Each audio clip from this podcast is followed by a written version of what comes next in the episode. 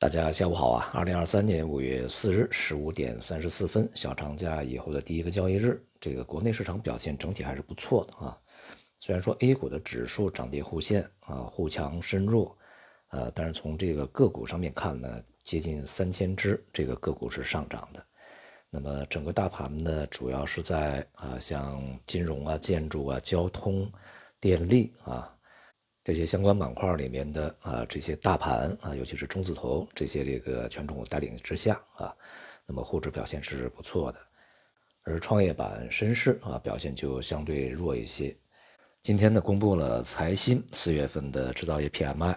呃，这个数据呢是掉到了四十九点五啊，是三个月以来的首次位于这个荣枯线之下啊。大大的低于市场预期，而且呢，它也是与我们在这个节前最后一个交易日的呃下午啊公布的官方的呃四月份制造业 PMI 呢是相互呼应的啊。那么这个数字呢也是掉到了四十九点二。那么这两个数据呢显示，无论是大型的制造业还是一些中小型制造业，那当前呢都已经重新又进入到了一个这个收缩的啊这个区域。尽管呢，呃，这个数据的表现啊，啊，包括一定的之前的数据基数比较高的这个因素啊，但是呢，它主要还是显示当前这个需求萎缩啊是比较严重的。那么同时呢，也显示啊，在这个疫情解封以后，积压的一些需求啊、订单啊，在集中释放以后呢，重新啊又回到一个相对比较疲软的状态啊。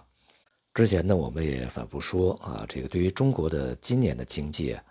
呃，需要去密切观察它的可持续性啊，以及这个稳定度啊和均衡度。不只是当前制造业的形势呢，还显示整个经济呢其实复苏是相当不稳固的啊。那么接下来恐怕我们还要去看这个终端消费、服务业啊，它的这个复苏呢是否具有韧性？呃，像五一这个小长假啊，以及这个前面的春季啊。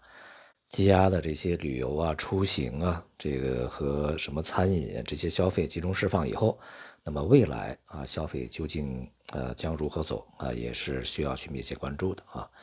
总之呢，对于这个经济前景啊，目前还没有任何的理由去盲目乐观。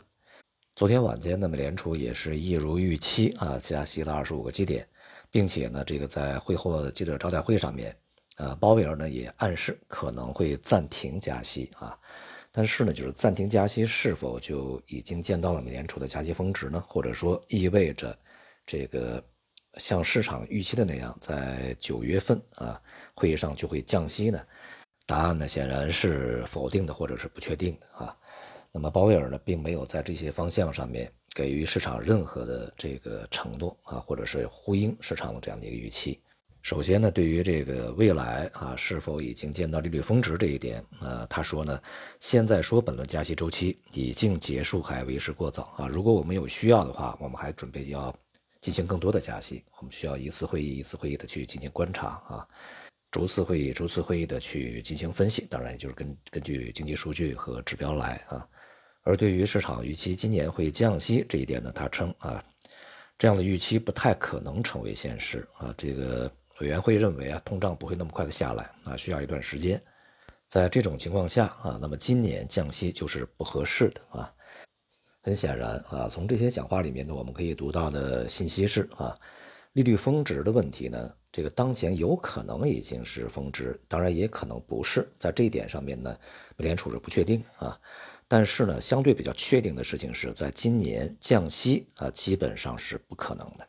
所以呢，我们呃去看一些信息，还是要看原话啊。我看有些解读呢说这个加息周期已经结束啊，将马上迎来降息，这个是呃美联储透露出来的信息，显然是不对的啊。鉴于当前呢市场的利率水平所反映的啊，就是在这个九月份会降息，而且在一年时间里面会降息三到四次啊，二十五个基点，就是在未来一年。那么，所以呢，在接下来的时间里面，预计市场将会呃去纠正啊当前这个利率市场的一个错误定价。那么，也就是使得啊美债收益率呢有可能啊会从当前水平呢去回升啊，